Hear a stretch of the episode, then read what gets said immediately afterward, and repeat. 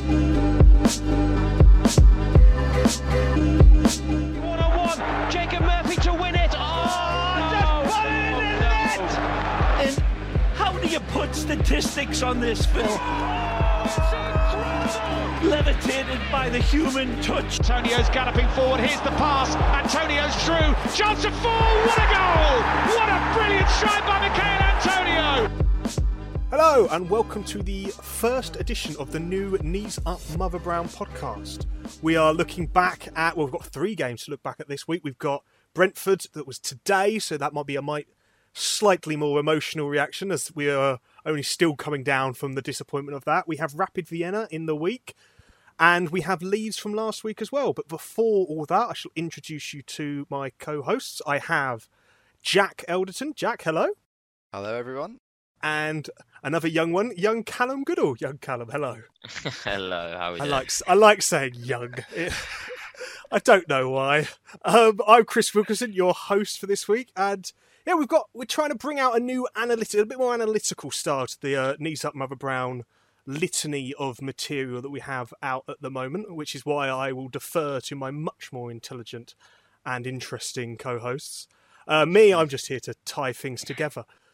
Um, but we best open up with the more painful thing, I suppose, of the last week, which is that horrible Brentford game with that horrible finish. That was actually a quite entertaining game all round, a mixture of styles. We've, uh, well, in the Premier League in the last week, we've had two maybe of the most energetic teams, almost the most chaotic teams, it feels. And it's certainly been at least interesting to see how we deal with it. Thoughts on today's game, Jack? You were there. Well, I've just, yeah, just got back through the door. I think there's um there's a bit of a there's a bit of a difference between the the quality of the performance and and the result we got in the end. I feel a little bit disappointed to have come away without a draw. I thought we did more than enough in the second half to deserve um, a draw in the end. Uh, I thought that we were very slow out of the traps. Um, I think we're starting to see some of that Europa League uh, effect uh, come into play, um, and we were just really, really slow for the first 15 minutes, and um, they created a lot of chances in that period. And then I thought the game was relatively even um, after that, and then we really took control in the second half. Um, and yeah, just to get sucker punched in the end was was obviously really, really, really disappointing. That is that's two games are two games after Europa League exploits, and that's two defeats now. I think we've gone two defeats to very late goals. I mean, you can you can argue whether it's a little bit of bad luck with the late goals. You can argue whether that is, you know, they're tied together. Whether that's midweek games and tired legs towards the end causing mistakes. I mean, as far I, I saw the game pretty similar. I thought we were awful to begin with, and then Brentford seemed quite happy to go back, let us have a bit more of the ball. We once we had that ball, we settled on, controlled it, probably from thirty minutes ish onwards, maybe a bit more level. Second half we completely controlled, and then at the end blew up Cal, really, as far as I can see. Yeah, pretty much. I think you're right to highlight the tired legs. I think just generally, and we saw it in the last game as well. Uh, the concentration towards the end of games is just not is not there. Um, I think the to lose it so late is always bitter, but like he's we mentioned um, before, the free kick was just so silly. Like it just Mm. didn't need to didn't need to be given in such a dangerous position at such a important point of the game. Like yes, all right, there's taking one for the team, and I, there was a lot of that going on today, particularly on the Brentford side of things. I think it was ridiculous how cynical it was. Um, Yes. Some of the refereeing as well was just terrible, but um, some of the blame has got to go to Moyes, I think, for not managing the squad effectively in certain areas. Basically, where were the subs? is what I'm trying to yeah, say. uh, yeah. I, wish- Like I mean, you, you, we talk about concentration, but you you can't you can't blame anyone but yourself if the reason is clearly tiredness or lack of concentration. Yet you refuse to bring on any players off the bench. We had players on the bench. You've got Diop, you've got Vlasic, you've got Kral to bring some legs into the midfield, Lanzini. But I, I don't know. And it's not a great vote of confidence in those players either, is it? If if you're looking to get something out of the game and you look at your bench and go, nah, I'd actually rather have these tired individuals.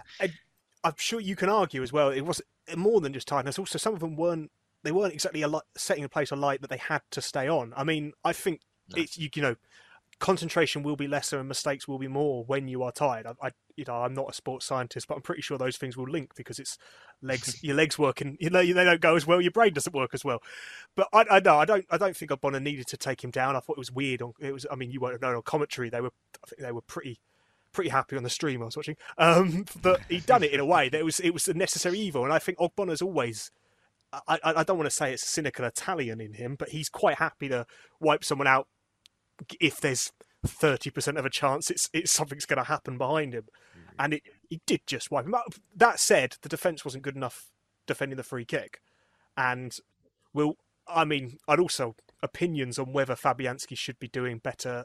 I think he should do better the second, and there's some will say he should be doing better with the first as well.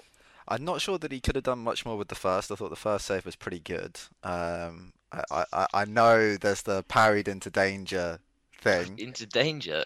Yeah. it's literally spooned it out in front of him. I must. I think I don't know. I. It happened in uh, the United game as well, didn't it? Where he sort of point blank. Admittedly, it wasn't as point blank this time. Kind of palmed it out. Yes, he's made the stop, but where has it gone? And I think in the in the United game, it was it was more forgivable. I think today he could have maybe put it off to the side a little bit, like just so it's not directly in a straight line. Well, Like, is this the, but of this is the second That's the one second. though, isn't That's it? the, on the second. of it, Ah, the okay, yeah, under. sorry, sorry. I see. I haven't. I haven't actually. I, I, I, I've seen comments on the forum basically saying that if you look at it straight on, that first one, he's not pushed it far wide. I thought to begin with, he was, you know, very unlucky. And actually, I'm concerned that Mbeumo was running, Ogbonna was watching, and then running. Which Well, I I have more issues with the first goal than just that. I think that the the fact that um, uh, they've got him behind in the first place, where Zoom where Zouma's just not watching the run of the. fir- I'm not sure who takes the first shot, but Zouma's just not paying attention to who's running off of him. That that creates the first the opportunity in the first place. I think the first save from Fabianski is fine. I think if you're asking him to turn it round the post, um, in that situation, No, yeah, no. asking the for too first save was good. I think to Yeah. get down that low as well. Like he's he's not young anymore. Exactly, he's getting down to those corners. And then I It agree. I agree that Ogbonna should be following in to stop Mbeumo from tapping that home. That's you know so issues with both centre halves for the first goal, and then the second goal. I agree with you, Cal. Like he's got to to push that wide. He can't push that straight Mm. back out in front of him. Um, yeah, uh, Or but even like, over. Like could yeah, he push alright, it yeah. over his head? If he's going for that sort of forward motion, just at least go a little bit upwards rather than just almost like you're pushing your mate or something. like Yeah, but but then also like in terms of the the concession of the free kick, which you were talking about earlier, I I I was disappointed with conceding the free kick right at the end, but I was actually actually more disappointed with the free kick we conceded just after we scored. Um, I thought there were two incidents just after we scored uh, the goal. We conceded a similar stupid free kick on the edge of the box, which Brentford didn't do very much with. But Mhm. twice to concede free kicks on the edge of your box just by sort of lazy defending. Well, and it, it happened in the first half as well. There was the one that Yeah. Zouma got booked for, and he and he had, I mean, quite a poor, poor game. I've seen people saying that he played well. Uh, for me, uh, it was an absolute shocker. Uh, I, from- I 'cause- thought he was all. I thought he couldn't handle Toney. I thought as a pair they seemed to. I, I know it's not 1996 anymore, but two strikers isn't that revolutionary an idea, and they just looked like they couldn't. I mean, it felt a little bit like they couldn't handle Niall Quinn and Kevin Phillips at times. It was just Toney. To be fair, Toney, I thought his. I mean, his one touch passing and for the goal was excellent, but the pair of them didn't do enough, and I thought Zouma just looked like he was completely unsettled. And when you hear certain people would say that he Tuchel didn't want him because he couldn't handle the press. Today looked like a game where Tuchel probably knows his stuff. Oh, Zouma was in hell against Toney. I've been I've been slow to, to come round on Toney, probably just trying to be too clever by half and saying I'm not sure if he's going to get the same amount of chances that he, he got in the Championship and in the Premier League, um, and I'm not sure about his goal output, but he absolutely dominated Zouma today. And I, I, I was saying before the game, um, you know, we watched we've watched Toney do this to a number of other centre backs, but this is going to be a different challenge. Two excellent centre backs in the air, um, but Zouma, I don't know how many times I watched him jump under the ball, like go up for an aerial, jump under the ball, and just watch the ball go off behind him. It's just Yeah. like so so frustrating in terms of the ones that he could have won, and then the the the 50-50 duels with Toney, he lost virtually all of them. There's a reason he's not at Chelsea. And while you will get those performances where he looks a Champions League player, I'd imagine it's going to be that lack of consistency.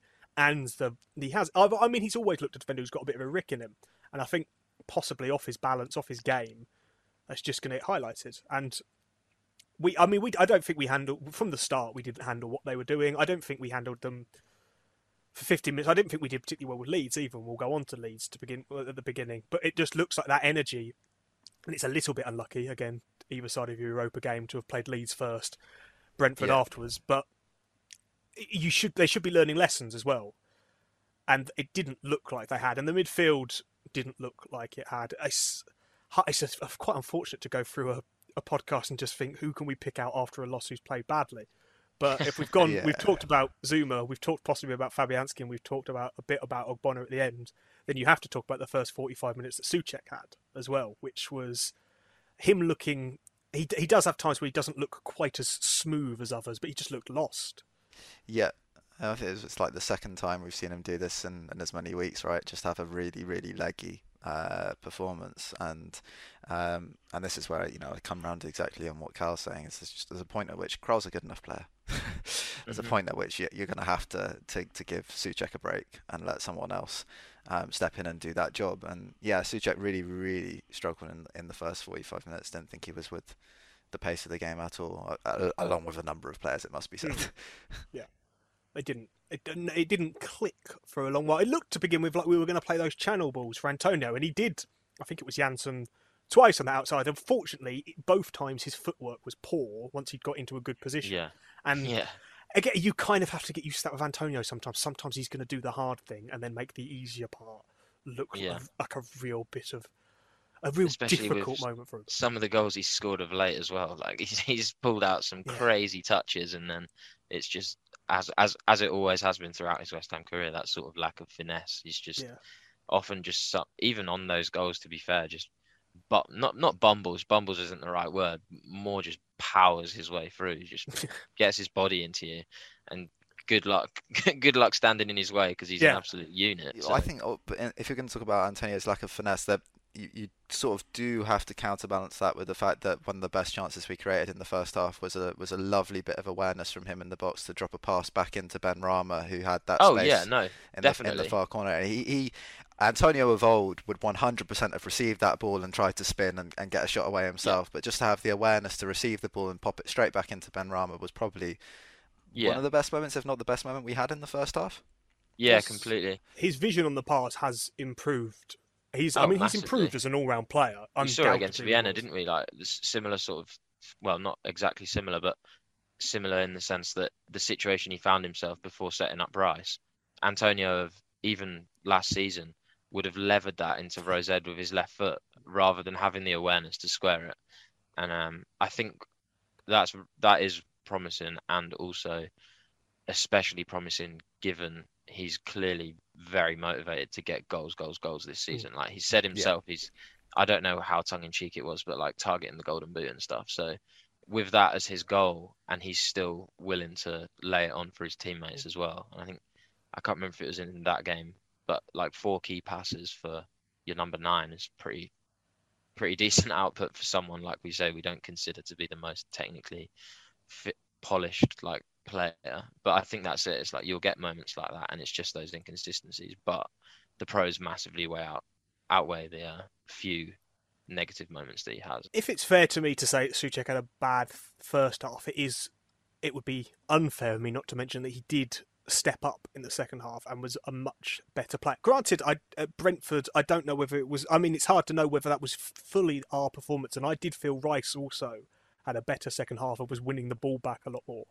But mm. as a team, we were dominant in that second half, and as many as people may be disappointed in the result, you shouldn't be disappointed in the performance of that second half because if any team deserved to win, I feel yeah. it was us, Jack. I, th- I thought uh, the second half was extre- really, really dominant, and um, you know Brentford had three shots in the in the in the second 45 minutes, and two of them came in with the with two of the last three kicks of the game. um, I, I I think the changes. I mean, we didn't change any personnel at halftime, and we've seen Moyes do this a number of times this season. But he brought Bowen inside a little bit, and Antonio was doing a, a very good job in the first half of running the channels, as you said before, and his footwork let him down a couple of the times.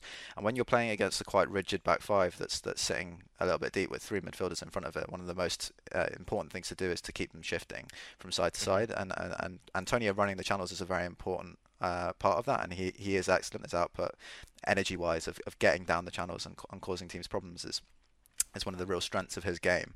And I felt that in the first half we were quite um, reluctant to just pop the ball over the top for him. And uh, actually, some of our best moments came. I think one of the best moments of the first half came with Soucek uh, spinning and just playing this first time pass over the top for for Antonio. Um, and and Brentford are a, a, really direct team. For as much as everyone says they they really enjoy watching Brentford, they're a really exciting team to watch. Partly that is because they're winning. Um, the style of play is quite defensive and then super super direct. You know, hit Toney uh, and get Mbeumo running running off of him. Not all the time, but a lot of the time, and they were doing that to great effect in the first half. And I felt that we were a little bit reluctant to do that in the first half. And in the second half, Bowen came inside, and we were much, much happier to just hit the channels, let Antonio pull centre halves out of the central space and let Bowen come into that central space, which then opened a lot more room for Soucek or Rice to come up uh, and get a little bit of advanced with the play rather than receiving and having these three midfielders running out to them uh, and pressing um, really hard as Brentford do. And you know, I think that was a, really important thing to recognise. One of the things I noticed in the first 45 as well with Brentford is they shift so quickly to each side of the pitch and they get three men across the press really, really fast. They leave this huge gap on the other side of the pitch. And I think uh, when you're watching a team do that, if you're trying to shift the ball really nicely and, and, move it with quick short passes as we were in the first half, it's it's quite difficult unless you've got really really lots of quality in those areas. And let's be honest, I think people didn't necessarily have the, their best game in those areas today. Benrahma wasn't the best we've seen him play. Fornals probably wasn't the best we've seen him play either. So to notice that, bring Bowen inside and say, look, let's just hit Antonio, force these centre backs to, to commit to the wide zones and then get balls into the box as we did in the second half. It just meant we took control of the game um, yeah, and in the end, I think really, really unfortunate not not to have turned that pressure into into a winner, perhaps, or at least a draw. And it's, it's interesting in that because you, you bring up Benrahma for now. And first half, I thought actually anything good was coming from their bravery on the ball. They are players who will mm. bypass three or four midfielders to play a pass. They will play a, uh, uh, even on the ground. And they're not just smacking it in the air. They're doing those kind of clever passes on the floor. But second half, Cal, when the space was being created by Antonio and by Bowen's hard work up top, almost like a top two in a way. Yeah. We weren't getting those two making taking advantage really. Yeah, I think that's it, and I think that probably came with the the sort of not shift in focus, but I think there was an imbalance really because we were because a lot of the good stuff was coming through Bowen and Antonio, and we sort of identified that. It it almost meant that the side of the pitch where Benrahma and Fornals was being neglected somewhat, and like they were sort of removed from the from the play. I, I thought anyway, uh, more so than they usually are. Um, and I think it's almost a double-edged sword in that sense because I think I really like what I saw between the sort of interchange between Antonio and Bowen, and I think that's something we'll probably start to see a lot more of the more we utilize Bowen as a lone striker in Cup or Europa League games because he'll become more comfortable playing that central role. He'll start to work out what sort of channels he needs to be running if he's in the centre. Because one thing that was always quite notable of Bowen's game, I thought, was that he, of all the players in our attacking outfit, was the one that was most strictly in his position, if that makes sense. Like you'd have Fornals, Benrahma, Antonio, um, who are all sort of very free flow. Like they have their positions, but they often occupy each other's positions. Whereas Bowen was always very much a, a right winger who cuts inside on his left foot, and that was his thing. And he'd he'd get the ball on the right, and he'd either run down the flank and cut inside, or he'd make a sort of diagonal run with the ball, lay it off inside, and then look to run back outside or in behind.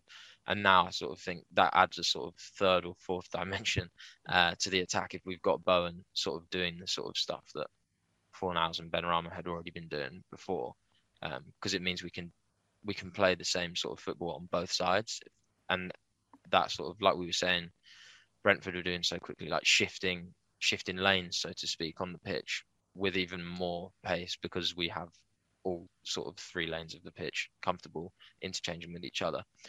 But I think it's just striking that right balance so that you don't become overly focused on targeting one like area of the pitch or trying to play all down one side unless like you're ex- trying to expose a weakness but that wasn't the case today i just think it was more of a well as this Antonio and Bowen are the biggest threats, so let's just go for them. Oh, so, so it was interesting because I did think Bowen drifted more today, and it's I, I and I know I disagree. I think we disagree on something. I thought Coufal had one of his better attacking performances, but often, especially in the first half, he was putting in balls or just hitting the ball against a defender to win a corner because he was quite isolated with Bowen drifting. Because where Yeah. whilst Antonio and Fornals or Benrahma will often drift to the left and Bowen stays rigid, I don't think anyone compensated by drifting to the right. And it's Yeah. it showed. I mean, I- in the end, I think in the second half, after a poor first half where he was banging long balls forward, whereas you were saying we, we may have been eager to go long. I think he was. We weren't doing long passing. There was just times where Coufal was just banging a ball forward because they Yeah, didn't want the and ball in defence, The which was weight a on his problem. passing today was terrible. Yeah, Um, I think we saw uh, was it 55% pass success Yeah, rate for fifty-five Coufal today, percent. Yeah, which is woeful by anyone's standards. Like generally defenders, m- m- less so fullbacks, but you tend to see them with higher. I'm just Pass wondering whether rate. that was a lot of that is from those blocked crosses and those blocked passes where he, I think he did look like he was just playing for the corner. Because I thought in the second half his Yeah. energy levels, I because I he's looked to me like someone who's had a, a long summer and a long season already, um, and he's been tired. I thought he was getting up into the box. He had that shot well saved by Raya. He had the chip ball into Bowen that should have ended in a goal. Yeah, Yep. I think i in the second half, when when Bowen comes in the side, it's the game suddenly opens up for him. I think the issue in the in the first half, and it was really really marked. I've got to be honest, is that when he was receiving the ball, like you say, all of his passing was wayward. Uh, sometimes he was looking to go long and just wasn't picking anyone out, or wasn't getting anywhere near any any teammates. And sometimes he looked uh, a little bit nervous on it and was just getting rid of it uh, to get pressure off of him because Brentford were pressing quite high uh, in the first half, and then and then other times just like bu- simple balls into midfield that were just not connecting with their target. Um, but yeah, in the second half, like you say, the, the attacking output did show, and that's you know with Bowen drifting inside, you just all this room suddenly opens up for him Yeah. to to drive into, and he and he did make a good fist of that. Are we at a point where Coufal and Soucek can only play well if the other's playing well? Are they that interlinked? Yeah, the I mean, the I know they are. Clearly, I mean, they, they, they almost look like they could cry when the other one gets hurt. But I mean, it's, it's, quite, it's quite contrasting because I would say it's worth pointing out, and he, he rarely gets a lot of credit, that Cresswell, in terms of on the ball, his passing from the back was beyond anything. I thought the rest of them were quite poor compared to him. And if I'd have given him my man of the match in the game because his delivery Yeah. is on point and his he does I mean he, he hits a firm pass usually I can always say that about him and he always Yeah. takes his his standard touch out of his feet whatever the situation whatever's going on he's taken that touch out of his feet but he he today didn't look so con- uh, concerned by the press I don't know if that's because he's confident on his Yeah. I'd, I'd noticed that. I thought it was really interesting. Um, I mean, I'm sure as the episodes go by in this podcast, everyone will soon learn that I am the biggest advocate for replacing Cresswell and have been for a long time. I think left back is the one position that we probably should be targeting. However, I will give him his dues today, and to be fair, the game against Rapid as well. Um, no, yeah, yeah, against Rapid. yeah Um, he's looked great. His delivery's been brilliant. Um, against Leeds, it was pretty poor, but we'll talk about that in a bit. Um, but yeah, I think we've seen a version of Cresswell, particularly today, come back in a weird sort of way where I was getting flashbacks to when he was playing as the third centre back, Mm. where he was sort of Yeah. those were the balls that we'd come to sort of. He was so, it was so obvious that he was a fullback playing at centre back because he had that ball carrying sort of confidence on the ball that a lot of centre backs might not have, and that sort of the passing accuracy and confidence um, to sort of play what would usually almost like he's playing what would be a horizontal pass, so across, but vertically instead, and then he gets the the weight on it spot on, and that's something that's been missing this season. But today we saw that come back, but still in a back, but in a back four rather than in a back three. Um, and it's always something I've thought has been quite a bit of a weakness of Cresswell's, especially last season. I was always he's a great left-sided, or he's a good left-sided centre back. I wouldn't have ever said he was a great one, but in a back four, he's not great.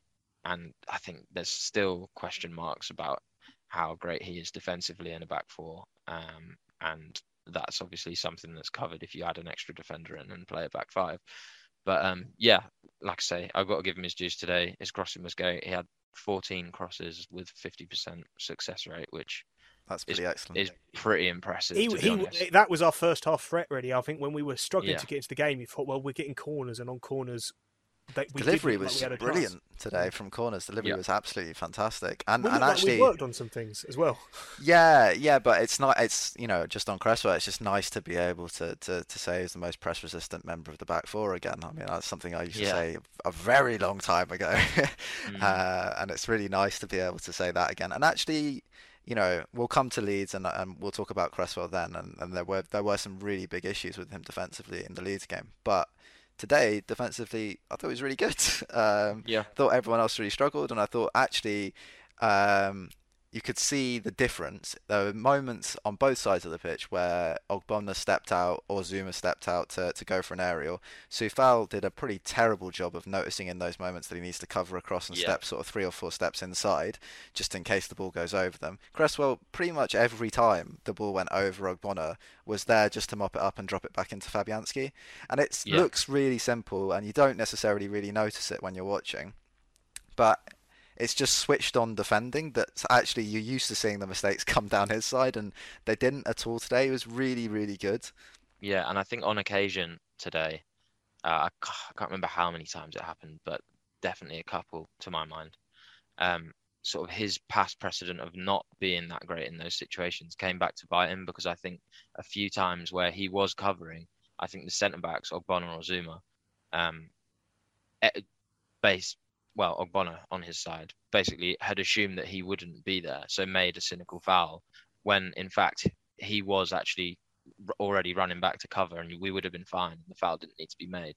But I think that sort of precedent mixed with a lack of concentration and clearly a lack of um, communication between the back four um, sort of caught us out and ultimately obviously led to that goal where we gave away a free kick that probably didn't need to be given because I think it would have been fine situation defensively. I don't think anything really would have come of that attack. I do hate to be this guy, but um, this is, I mean, we're talking about Cresswell being excellent. This is a game where Cresswell wasn't playing against uh, a, a right winger. No, This it is, was a right wing you know, back, wasn't it? c- c- This is, uh, Cresswell was brilliant, but you could really see today that he wasn't up against the winger. he didn't have that pressure directly on him, and he was able to focus on Mbeumo's runs inside. And you know, Yeah. he was very good for that. But you know, there's a big difference between Caveat. playing against the front two and covering across to having to deal with a right winger and then cover your centre back when when they step out as well. Yeah, um, I, before we move on, I do think we should mention definitely the goal, which we have yet to discuss, and also before that, Bowen, and it's all Bowen centric. The headed chance, surely, surely he has to be scoring those. I, I, I haven't seen the XG number, but surely he has to be, and it's which is my biggest problem with him. He doesn't seem to. I mean, he's ended up scoring a goal he probably shouldn't have scored. Yeah, exactly. Let's do the two sides of, of, of the same coin, right? Like Yeah. Bowen's finishing's been off for a little while. He's been really struggling to, to put the ball in the back of the net. You saw that on the first one. Uh, he absolutely has to score that chance. It's it's not quite a sitter, but it's a header six yards out or seven yards out. Um, towards the near post, great height. Uh, keepers kind of all ends up at the near post. All you have to do is hit sort of the 30% of the goal towards the back post, and you're going to score. And pretty much at any height as well, you're going to score. He did the right thing by heading the ball down, just missed Yeah. the target. Um, and then the goal. How how's he scored that? Yeah, How- what How's that got through? He's just c- come onto that and smashed it. Yeah, It looks like a man who's not scored a goal for a while, and it was 16 games, and has just thought, I'm just going to hit this booming ball. And Yeah. he's just hit that ball perfectly. And to his credit, at least he made contact with that header, whereas Antonio had a Oh reasonably. mate, what a ball in open chance. Rice as well, man. and it was a What a gorgeous ball ball. in. It was weighted perfectly. The boy had done it No everything he backlift, just intended. out of his feet. Oh mate. And it if not only did Antonio miss an easy chance and not even contact make contact with the ball, he's made such a bad job of it that he's put Soucek off entirely behind Yeah. him. And it's it's it's probably those those moments where you go, these are why these players possibly haven't played for clubs that have played a lot of European football and have played top four and are arguably, mm. in inverted commas, better than us because of those moments. Yeah, I, it's almost you know Rice. Rice is uh, to me has looked a little bit tired over the last few games, and it was just almost another one of those moments where he's been in a game, he's not necessarily been at his best, and then he just provides this magical moment, and um, yeah. we really should have scored because uh, you, you both said it. It's an absolutely outstanding cross into the box. It's a wonderful piece of skill by Rice and Antonio should score. And then if he hadn't made such a fist of it, you're right. Soucek probably gets onto it at the back stick, and, and we scored that way. But yeah, we, we had a number of really good chances in the second half that we didn't um, didn't put away or didn't turn into a, a, a, better chance really. We've got negative, negative, negative from that Brentford game. Again, we probably should have won.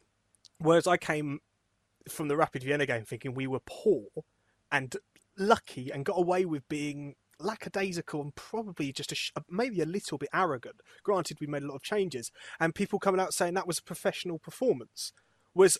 To me, it was the opposite of professional because we had control of a game and let it slip, and nearly let it slip to where we conceded, Gal, because we weren't really on it.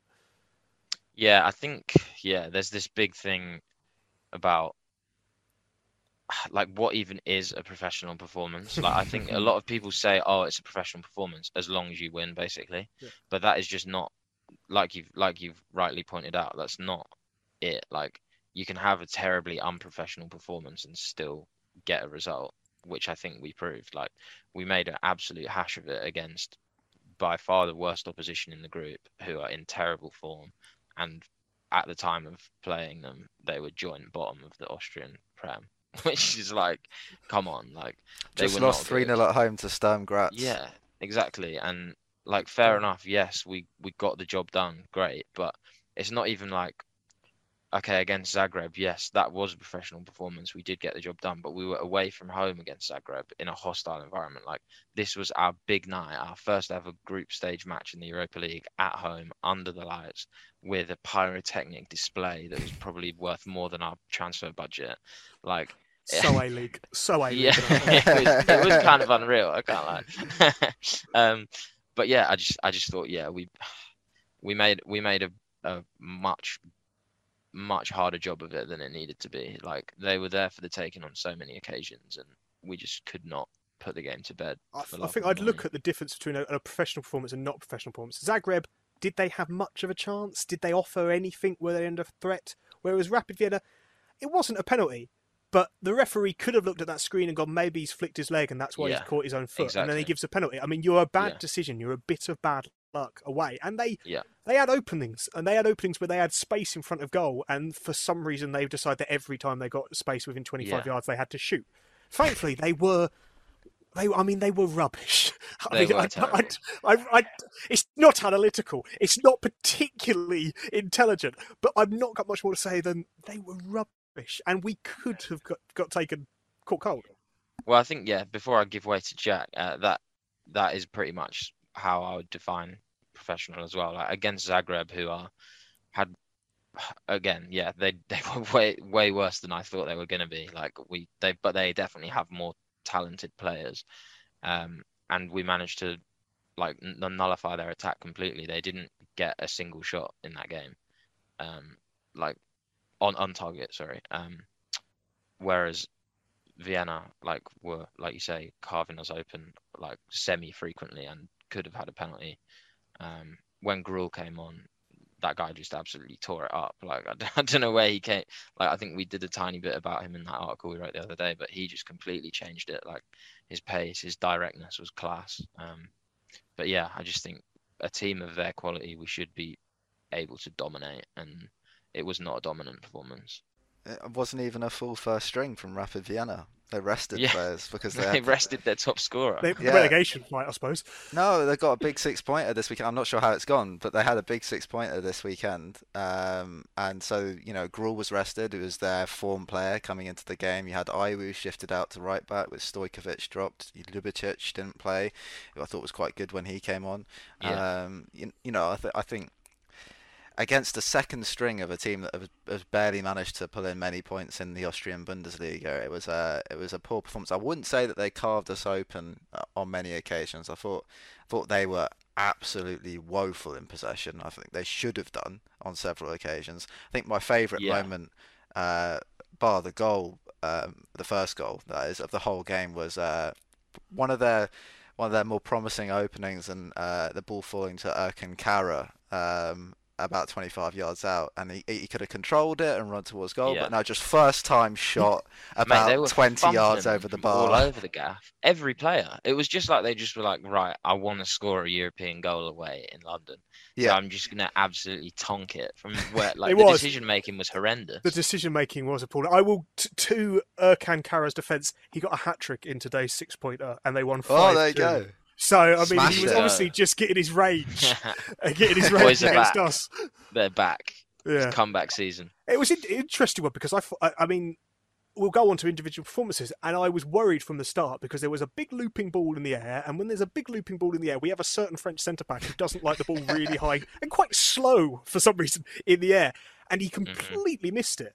But from then onwards, had a brilliant display, and actually, I thought the centre backs saved our skin.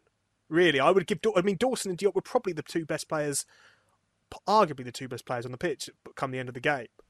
For me, for me, the, the three of them, uh, Johnson, uh, Dawson, and Diop were all excellent, absolutely outstanding. Uh, Dawson, uh, sorry, Diop particularly, uh, he had that, like you say, that sort of very shaky moment, um, cl- almost a classic Diop moment of a high ball coming down, and you just think, oh no. He's back. Um, yeah, exactly. Um, but from that moment onwards, really, I can only really remember him making one more mistake on the ball um, and just being really dominant with all of his duels, uh, nicely on the front foot, and, and just really solid at the back. And you know that in combination, like with like we said, their horrific lack of quality in possession meant that they didn't really create Mm. very much. Um, but also special special mention for Ben Johnson. Really special Yeah. mention for Ben Johnson. I, I, I, I I know the penalty was a bit of a dodgy moment. I, yeah, when I was watching it, I was from uh, where I sit is sort of behind where that tackle went in, and I immediately went Stonewall pen because you see the leg come out, and you're just like that. I can't see how that's not going to be given.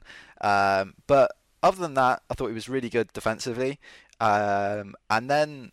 Something that I'm not sure I've really seen from Ben Johnson: two or three line-breaking passes. Where's that come Mhm. from?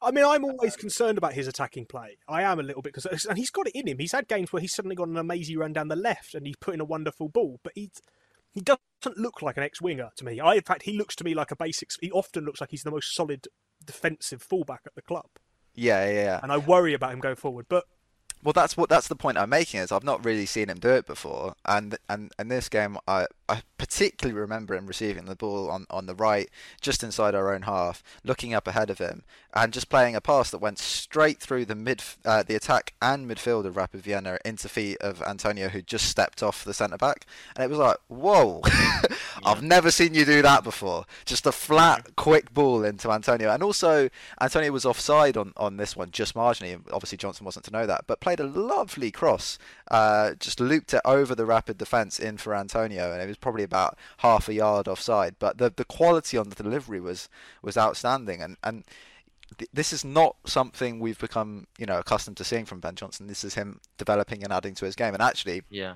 arguably getting the chance to play in his preferred position, being at Yes. left back eh, for ages. And and every Yeah. time we've seen him, he's been at left back. And actually, a lot of the games we've seen him in have been against Man City, Man United, Man City again, Man United again. Um, and Yeah. how much do you expect from from a fullback in terms of their attacking returns against the team, you know, at the top of the league? So with an opportunity to play against perhaps inferior opposition and in his preferred position, I thought he was really really good. that's good because we need some positives from that game. Having started off you uh, started you off on a negative. I came in. Yeah. came in with a, a, an old us. angry man attitude. But there, there were there were positives throughout. I mean, not maybe not throughout, but at least end and top and top and tails of it. We we Yeah. you know we were the better team, Cat, undoubtedly. Yeah, no, we definitely were, and I think just on that Johnson point as well. I think as as annoying as it was watching him play at left back because he's clearly not a left back; he is a right back. I think one thing that it has done wonders for is his confidence on his left foot. Like, and it's now when you see him on the right, he also his delivery on his left foot is not even bad. Like, and he now has the option of kind of, which is uncommon really for a mm. fullback, to cut in on his weaker foot and with like almost like an inside forward would like like Bowen or something, but he can also also cross from the byline as well. So it's sort of in terms of his output, we don't. It was good against Vienna. We don't know how often we're going to see him anyway, or like how consistently he's going to be able to replicate those sorts of performances. But to have those options when he gets into the final third of, oh, do I just go to the byline and stick one in? Do I cut in and put put a pass in um, either into the box with my left foot or lay it off towards Rice for now, Soucek, whoever might be in that position to sort of switch it across to the other side and recycle possession. Um, which I think is re- is is a really exciting aspect um, that we could see develop. And to be honest, um, given how leggy Coufal looks and has looked in recent games, I wouldn't be against giving him a run out in the Prem. Like I know he's he's our backup right back. We've also got Fredericks who is who is out injured, um, and is very much the Premier League option. But it's hard to see where he's gonna get that much of a rest. And I think he probably would have been more rested had Fredericks not got injured in that game because when he was meant to be getting a rest, he then had to come on and play football that he wasn't expecting to play. So, in terms of managing minutes, I wouldn't be surprised and would be in favour of seeing a bit more of Johnson in coming fixtures. Likewise, I've posed to you how would you feel about seeing Diop play a bit more, given again how tired not necessarily tired, but there was some lapses of concentration, particularly from Ogbonna. Um, just given, well, unfair because Zouma was far worse against Brentford today. Yeah. But I think in t- t- talking on the context of minute management, like Ogbonna, yes, he's sort of the stalwart in our back line, but he is also old, and I think you can't expect him to play every single game. And I think just in terms of future planning, why not start to sort of test out or bed that centre back partnership now rather than rather than wait until Ogbon has really been run into the ground and then we're trying to solve a problem with something that's not tried and tested or at least hasn't been given a chance to develop. I don't know. I just wouldn't be against seeing maybe him next to Zouma at some point. I'd say, I'd say my big concern is that we're at Everton next, and this Rafa's gone quite nuts and bolts. Yeah, he has gone quite I'm gonna, you know, he, he's he's got a little bit four four two classic, and I do wonder mm. whether if you're putting Rondon or even Calvert Lewin there, who can Calvert Lewin can he can rise in the air and he can run those channels. Yeah, That's is he going to be that, back? Do we know? I, I, don't. I, I, think that will be touch and go. I'm not sure because we've got an international break now as well. Oh, brilliant! Well, actually, yeah, no, it's, brilliant because it means. Well, we need the rest. I mean, unfortunately, the players that need the rest are the players who are going to go and play playing, international yeah. games. I mean, that's, it was, at least Ogbonna will get a bit of a bit of time, but you'd say that Fornals, Soucek, and Coufal, and probably Rice are the ones who need to rest. And I don't. I haven't even looked to see where Antonio will be flying to. To I mean, to lose three 0 to Panama or whatever. But uh, I just. Oh, can I briefly jump in on the Diop thing? Um, no, yeah, yeah, all right, go Which I, I, I think it's quite good for him to, to develop. Playing the Europa League games alongside Dawson is a good thing for him um, because he, he gets that opportunity to be the, the main man as such in terms of mm-hmm. making play from the back. And I think that's a really good thing for him to then potentially come in alongside Zouma in the future um, rather than coming in in the position that he's been in for a really long time, pl- playing second fiddle to a, to a, to a more I don't know, commanding centre back and someone who's more comfortable on the ball. So uh, for me, I want to see how he gets through the six group stage games with Dawson. If he comes through all of those six games and we say, yeah, he's been really good on the ball, yeah, he's been really good at the back, then let's talk about replacing Ogbonna. But up until that point, Ogbonna was absolutely outstanding for the last what 18 months, and has oh, been yeah. such a crucial player for us.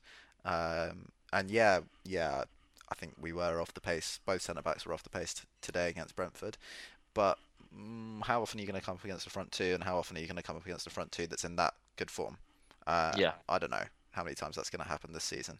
So for me, I would leave it as it is with those. I two. suspect Moyes' first instinct, if we're struggling at the back, will be put Masuaku left wing back, put Cresswell in there, and yeah. be solid in that system. Uh, the the problem is he'll have to find which one to drop and it'll be you'd assume Benrahma, but he's been high on Benrahma this year. Yeah, yeah. I mean, other other notes from that game. I know he's, he very rarely gets any credit for anything. So, I, and I know my father will shout at me if I don't bring it up. Yarmolenko's pass for the goal, Oh, for the yeah. first goal, Let's was goal. Ooh, it yeah. was gorgeous. And I know we just we need to talk about the goal because you committed it. What I would only assume is 12, 24 hours, making a lovely visual on Twitter this week about that. And it was a lovely goal, and it was it needs analysing because there's a lot to look at within it as well, isn't there, Jack? Well, I spent ages putting together an article on this, yeah, with all these lovely moving dots, as you quite aptly described pre-podcast. Um, there's a lot. analytics.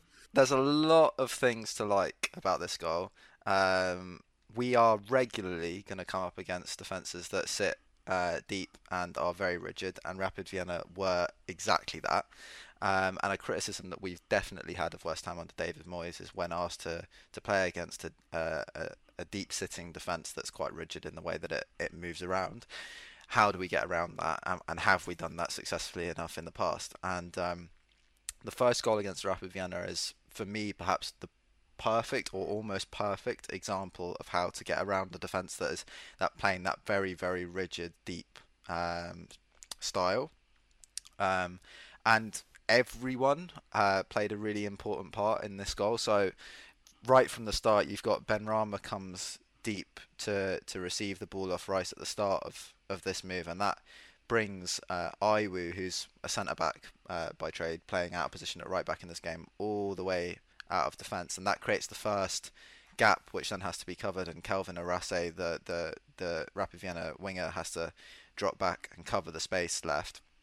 And then perhaps the the the most unnoticed moment of the whole move is is Yarmolenko as soon as he sees Benrahma dropping into that space makes a dart in behind which then drops the defense uh, a yard or two particularly um, Kevin uh, Wimmer um, which creates this extra time when he then comes back to receive the ball off Benrahma he can turn and I, I think rarely do you get that kind of time in that area and it's his movement in behind the defense to begin with that creates this space for him to be able to turn on the ball and, and look forwards and then there's this all these things going on all, all at one time. Rice has got this fantastic instinct now to go beyond his man as soon as he makes the pass in these situations. So he's making a dart towards the box. Vlasic does something that's quite sensible.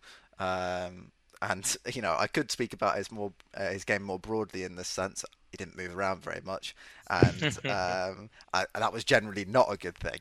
But in this instance, it was a very good thing because him not moving while all these pieces moved around him meant that um, as the recovering player going to track Rice is coming back, sees Vlasic in this sort of half space between the lines and goes, "What? No, I should probably look at that first. Um, and tries to pass Rice off, and that communication doesn't go through, and Rice is able to just charge on into the box.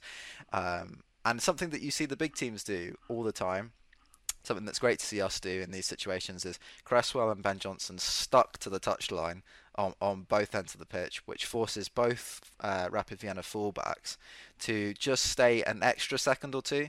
Because you see them both look at the gap suddenly opening up. Wimmer's jumped out of defence to press Yarmolenko. Greiml's left to cover this central space.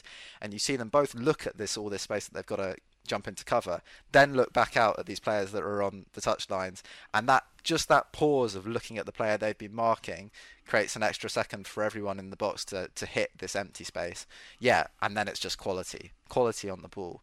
Uh, and Yarmolenko being able to pick that pass into Antonio, Antonio, you know, having the the wherewithal to to bring that down on his chest and then not just smash it towards goal. See that Rice is making the run into the space, um, and and and you know Greiml has to cover across, keeper has to come to the near post, and then suddenly Rice has a tap in at the back stick. And you know, all of those moving parts come together, and everyone has to play a crucial role in that. Yarmolenko does does brilliantly, Johnson does brilliantly, Cresswell does brilliantly, Vlasic is helpful, Benrahma's great, Rice makes a fantastic run. And that's everyone working hard to combine to just move move those pieces into positions that they're uncomfortable in being in, and to create a goal. And that against a, te- a, a defense that sits so deep is, is sometimes the only way to, to break through. And to see us do it so fluidly and so fantastically was uh, actually really exciting. The- I think I'd say uh, the note I noticed for me is last season that run isn't Rice. Last season that run's probably Soucek. This season, and we're having to get used to Soucek. He's, he's a different player this year, and I don't know if he's a different player because he's tired. I don't know if he's a different player because they've got a Benrahma there rather than a five back. I don't know if he's a different player because Rice wants to be a, or is being a different player. But it's noticeable or notable this year, definitely, that Rice is doing more of those runs. Probably because Yeah. also we're playing more football on the deck as well. Yeah, definitely. Yeah. nice yeah. little pun there. I know, the I deck. noticed. The- My eyebrow went, and I thought I've, I've already made one awful joke. I went to go again. Yeah. um, yeah, no, I think yeah, that's that's definitely happening, and I'm and I'm loving it. I'm I'm loving seeing Rice add these new sort of facets to his game because I think as a West Ham fan, it just gets really really annoying just hearing people say how overrated Rice is and how oh he's just a defensive midfielder and oh he can only pass it sideways and blah blah blah because we we watch him every week and we just know that's just fundamentally untrue and to see him now doing this like week in week out like I think I saw a stat saying um, that he'd he'd I think maybe it was outside of the top six, but like it was most uh, yards carried. Oh, I thought I think that was in the league. I think it was forward Yeah. passes as well. I think his passing Yeah, and, and his it's work. like he's just yeah. in every department. He's he's doing the right things. He's adding goals now to his game, which, to be honest, I don't necessarily know that that's a especially important thing that I would be asking Rice to add to his game. But if you can, why not? You're not going to Like it's not a bad thing, is it? Yeah. Um, but yeah, I just I just think it's great. However, the only slight negative is that when he's doing that, he's he is also better defensively than Soucek. So if Mm. it's Soucek that's sitting back, we lose what Rice offers when it was him sitting back before because his reading of the game is better, his positional play is better, he's more athletic, his interceptions are much better, and also when he does pick up the ball, the pace at which he, and and the quality of which he can recycle that possession is also just far superior to that of Soucek. So whilst yeah, it's it's great having him in these in advanced in these advanced positions, we are sacrificing something else at the other end of the pitch, and I guess against other opposition that might catch us out. Against Vienna, it's fine. I suspect as well the the day where he maybe does or doesn't, and who knows, move on to a bigger club. He they're going to want him to be the world class holding mid or defensive midfielder. They're not going to want him to be the very very good Mhm. attacking or box to box midfielder. I certainly think it for England in the next week. You're not going to see Gareth go, "Oh, you should be pushing on more." He never really pushed on Rice. Uh, You could tell that there were times where Rice took it upon himself. Yeah, But he's he the the thing that he's very very good at is making sure the defense is really protected. And if we are losing that, maybe that's why we've conceded two goals in four of the seven games we've played in the league because Mhm.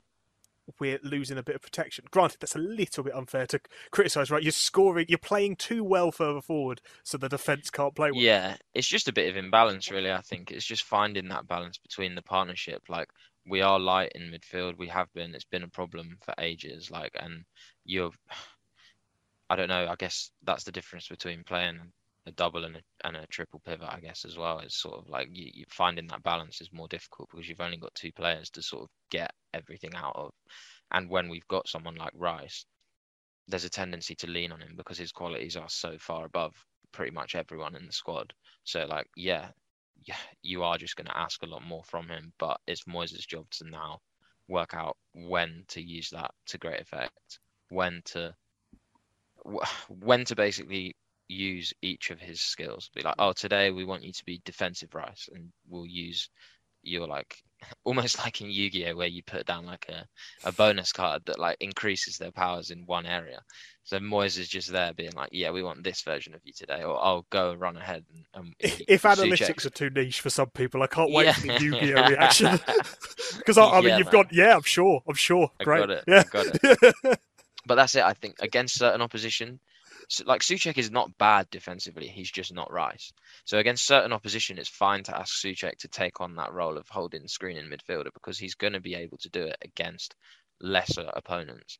But there's going to be other games where it's like, right, okay, we're coming up against I don't know De Bruyne or Bruno or someone like that who is like like arguably the best players that occupy that sort of area in the pitch. So that's when you're like, okay, maybe Rice like take more of a leading role in sort of bolstering that hold. The thing for me though is I, I almost worry less about uh, the prestige of the number ten we're against, and actually how much the other team and how successfully the other team counters. Because the thing that Rice gives us is almost two players worth of um, resistance to counters. Yeah, His Yeah. reading of the game when in those transition phases is just far superior to almost any other midfielder in the league. I mean, you've got Ndidi who's there with him, Rodri who's there with him, and Fabinho who's there with him defensively in terms of their output. Rice is right there with those players hmm and and Soucek is I think fine in terms of you know when when when we're getting back and he's he's he's sitting in front of the centre backs. I have no real worries about potentially Rice being the one who's further forward there. It's it's in those transition areas more around the halfway line. Uh, of how many times you see Rice just jump in and, and either make a good foul or make an interception Yeah. or just just slow down the move. Like if it's just a foot in that means that the move takes two seconds longer, that's enough to allow someone to recover. Yeah. Um, yeah, and it's uh, I I agree that it's more of a thing for Moyes. You know, Rice is going to want to add to his add to his game. It's good that Rice is adding to his game.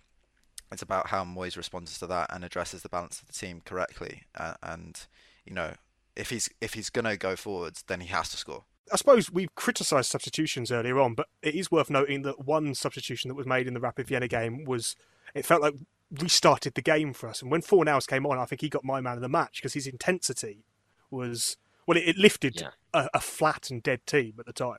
It was almost like Moyes just went, you know, get on and chase the ball, lad, and he Yeah. just went after it, and uh, and that was crucial, really. I, I, one of the most disappointing things in that game is we lost control because we sat off and went, yeah, have the ball. You've got no quality, but go and have it, Yeah. um, which was just an odd decision. And and then bringing Fornals on to go and chase it, you just saw all those mistakes that we saw in the first half came straight back, uh, and we Yeah. got control back. And and actually, when he did get the ball, he was brilliant.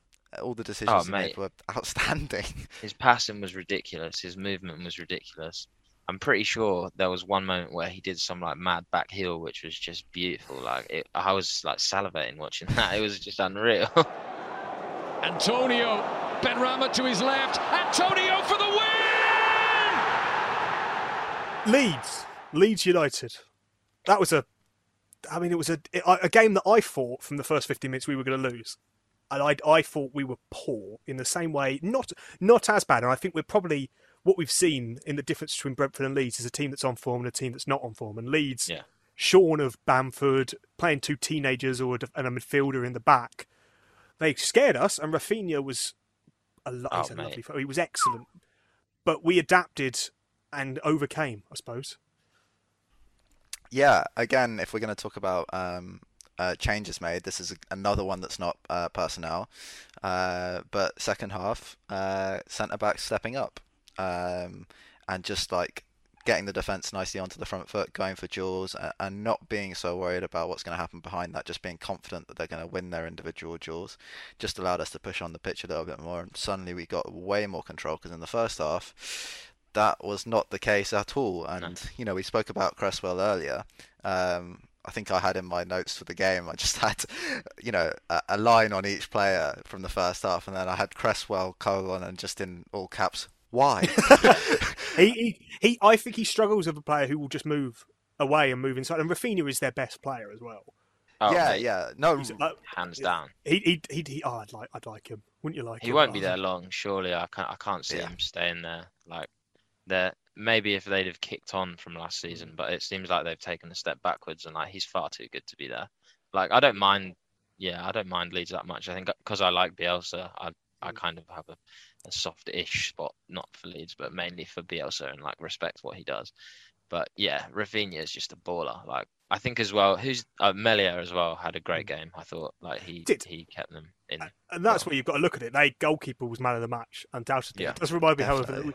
You might like Leeds. One of my fondest memories is being in New York seven years ago, and a, cra- a, ch- a train for some reason, all of us singing "We All Hate Leeds Scum." It goes everywhere. That song. I don't know why. That was that was uh, one a.m. after a WrestleMania because you know if your Yu-Gi-Oh Wow. references wasn't cool enough. Nice. I need to, Yeah, I need to bring there. that in. Um, yeah, it was an interesting one because I mean that was a game where I thought Fornals wasn't at his best. Whether he's so used to creating chaos himself that when the game is chaos, Mm. he just didn't seem to really get a hold of it. Uh, if we got 15 minutes of Fornals at his best against Rapid Vienna, we got uh, I don't know how many minutes he was on the pitch against Leeds, but we got that many minutes of Fornals at his absolute worst. It was a Yeah. it was a pretty much nightmare performance from Fornals. Lost, totally lost in the press. I did not know what he was doing in the press at all, and then in possession didn't really offer much either, and, and and all the little flicks that we're used to seeing, all the little you know um, one-touch passes just didn't come off at all for him in, in that he game. scored. Yeah, Yeah. yeah, yeah, yeah, yeah. Yeah, so it was a it was a it was a real real struggle for him. I mean, real struggle for us down the left side. You had Cresswell at every possible opportunity going. Mate, Here you go, Cresswell come was inside. Absolutely Uh, stinking the gaff out, mate. He was terrible. His just in every aspect as well. Like defensively, we've already pointed out like Raphinha just had his number all day, like had him on toast. But his his we were praising his delivery earlier, but wowzers, that was a woeful, woeful performance in terms of output. Like one out of nine crosses landed. Like that's eight times you've basically just wasted possession just Mm. by thumping it into the box. Or well, you'd be lucky if it made the box on some of them. Like it was just bumping it out into touch, like for for a goal kick or whatever. Like it was just not his best best display. I mean, Um, I, it's, it's an interesting one because I didn't think Coufal had a particular game, but I know one of you said that second watch is where you noticed actually he was defensively on it. Coufal, yeah, for me, second watch, uh, first watch, first time around, not not particularly impressed. Second watch, and I go through and I make like I've got a lovely Excel sheet, and it's got a green column and a red column for every player with the minutes down the left side. The And Santa um, Claus of football, bro. and um, yeah, Coufal, it was just all in the green column. It just came out like, and actually on both goals, crucial, crucial, um, played a crucial part in in both goals. Um, you know, set set us away for the second one. Um, so yeah, no, really, really impressed with Coufal on the second watch. Thought he was uh, pretty much faultless at the back, didn't make a single defensive error, and um, and was played a key part in both goals. So what more can you ask for? Really? Nicely done with Benrahma. Bowens in the middle. Benrahma again. Cut it so sweetly.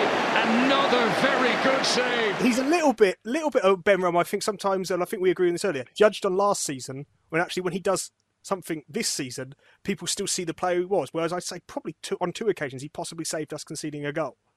Yeah, yeah, in terms of his attacking output, created loads of chances, would have scored a goal if it wasn't for an absolute worldy save. Yeah. I mean, the, the two saves in the first 10 minutes, blink an egg. Like, it's a 0.55 expected goal on target from uh, Benrahma, which, you know, is not unsavable, but it's an excellent save. And then It's the Antonio shot, one yeah. is, uh, is, I think, 0.51.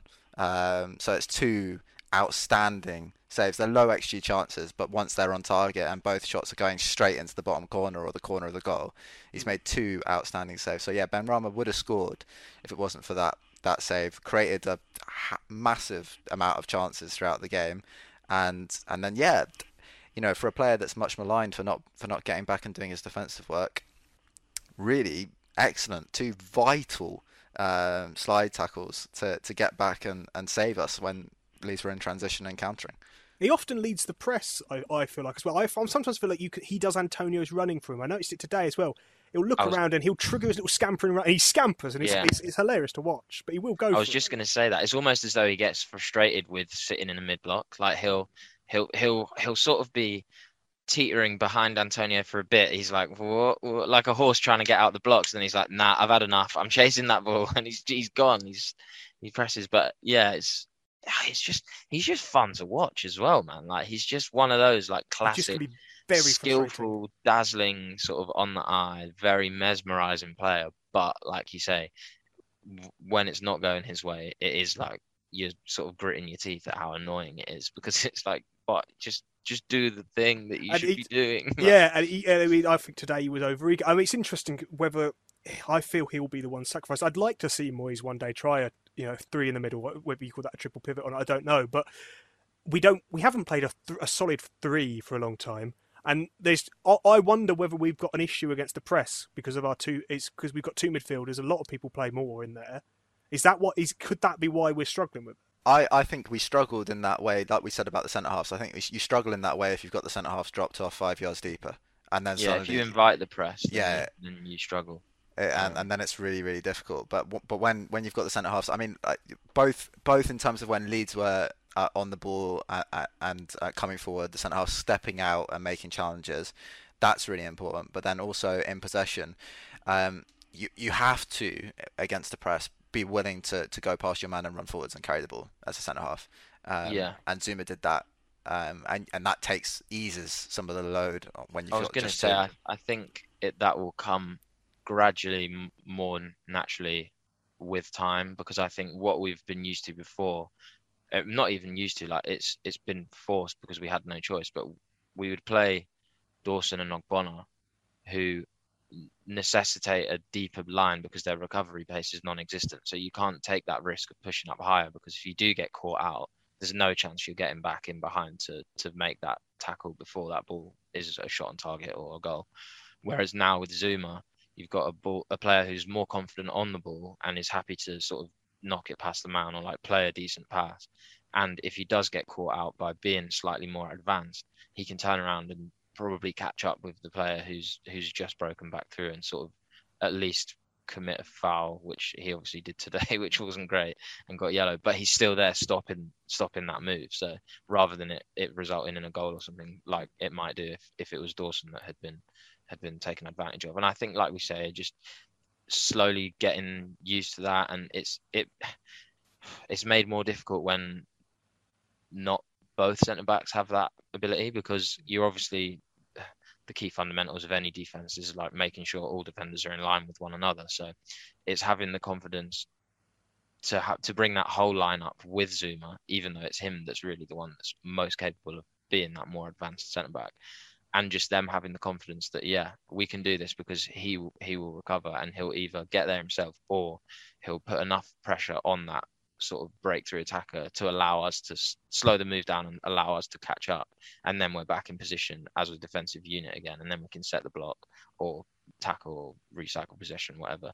And I think that will just come with Zouma getting embedded into that back line, sort of Ogbonna working out that partnership or, um, yeah, uh, Coufal getting used to sort of playing alongside him rather than Dawson and sort of how that means that he has to adapt his game and sort of he probably it probably does mean he can get away with more stuff as well, in the sense that he's probably not having to cover for as many def- deficiencies is hard harsh, but sort of aspects of Dawson's game that Coufal himself would have to factor into his game because he knows that oh well I'm going to have to be the one that absolutely bombs it back, which we saw so much last season.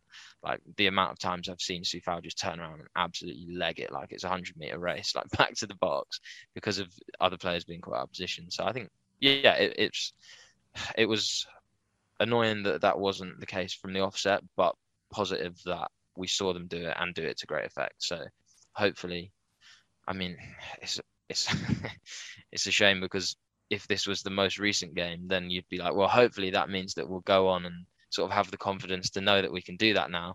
But then that's just not happened because that's not what's what's played out today. But yeah, just as the partnership develops, we'll hopefully see that sort of more aggressive well not not even necessarily aggressive just confidence i think yep. is is the key to it it's just having faith in themselves more than anything that we can actually do this I, suppose the irony of that is when we got caught out for the goal Zouma had done the right thing he'd used the ball he'd run forward he'd gone forward and behind him Soucek had done whatever that was yeah. and looked like a player who needs uh, looked like a player who needs to lie down right yeah, yeah. just just look. You know who's knackered. pretty quick?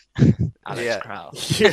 Yeah. Yeah, He's yeah. a pretty pretty speedy, long-legged, energetic midfielder who who maybe were he on the pitch might have done something differently. But I will say on Soucek, I mean that, that it, it was a terrible error, and it looked like a player who had been running around like crazy, and then got the ball and went, "Oh, thank God for that," and then just Mm. took his eye off it for a second.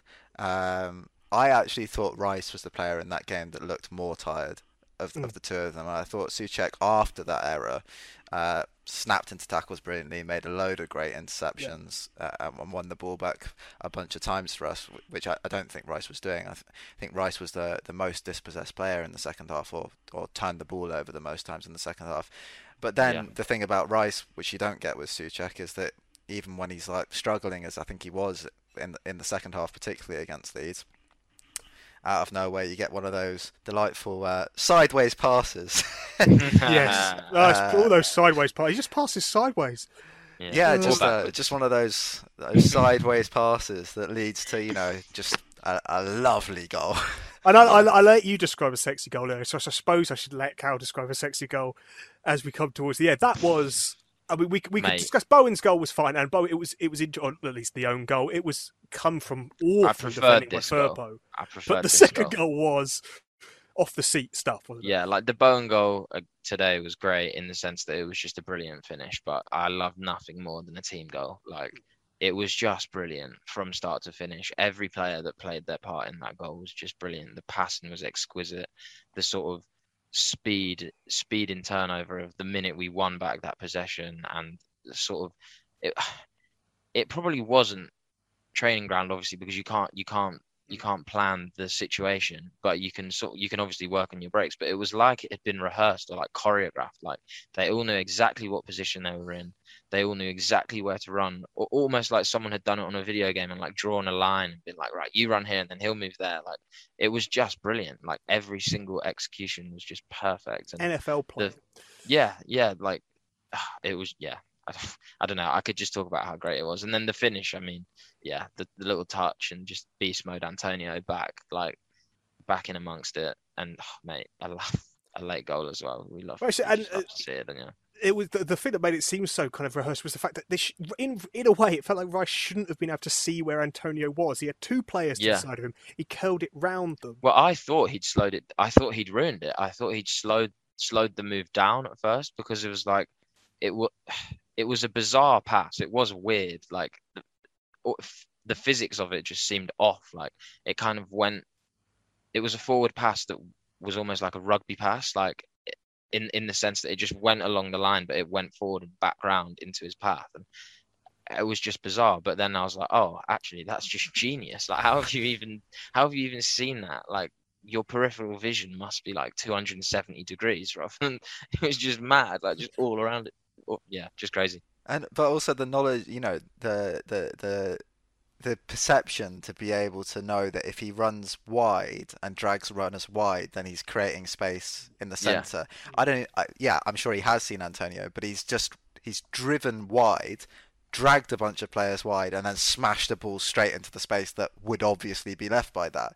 But to Yeah. be able to do that at that pace in such a crucial moment, Yeah, to make all those decisions and to make them all perfectly, and then the execution to be perfect, that's just It's one of the best things world he's class. done in that respect. It is. I mean, it's one of those things where I also think he, he's a player who sometimes looks tired, who who gets a second wind, and he does second. Often he'll have a quieter 10, 15 minutes, and then at the end of the game, he's Yeah. like, well, I'll, I'll screw when it. he I'll up starts the carrying the ball forward and like Yeah, and he often through, yeah. does. He, he often goes into Scott Parker It is. It's around the 70 on. minute mark. He'll he'll start to 70, 75 Hmm. minutes.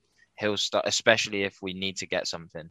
He'll start to like take the ball by the horns and, and be the sort of playmaker from from deep, and rather than sort of having to play through a press or like make make three or four passes to get to the final third, he will just get there and like cut out all the middleman stuff and just take the move from A to B to C in one one run, just sort of using his shoulders to bounce people off him and just sort of shield the ball.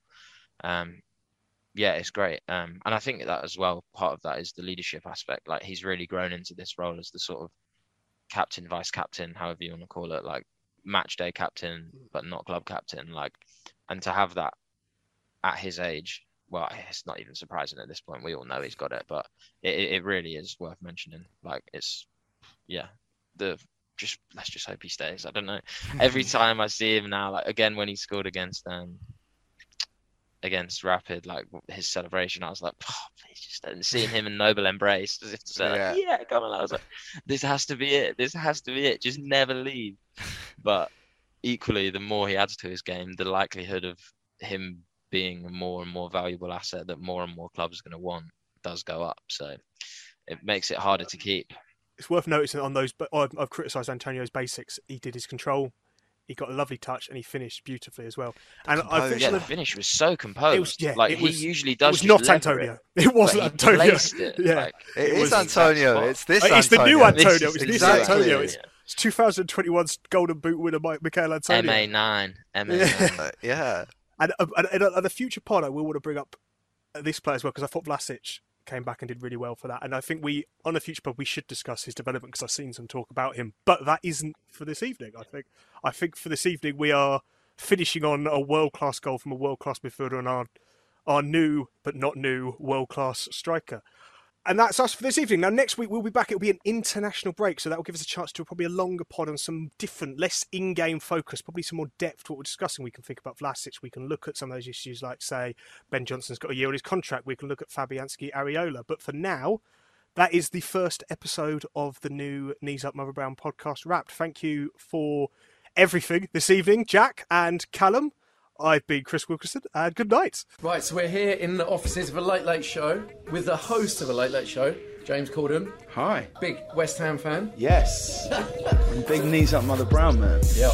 Yeah, I'm regularly on the general discussion page. There's always someone who's got some information, so I love it. Yeah, Yeah. it's great. Yes, it's Kind of. excitement surrounded by imminent disappointment. That's what it. That's what it mostly is.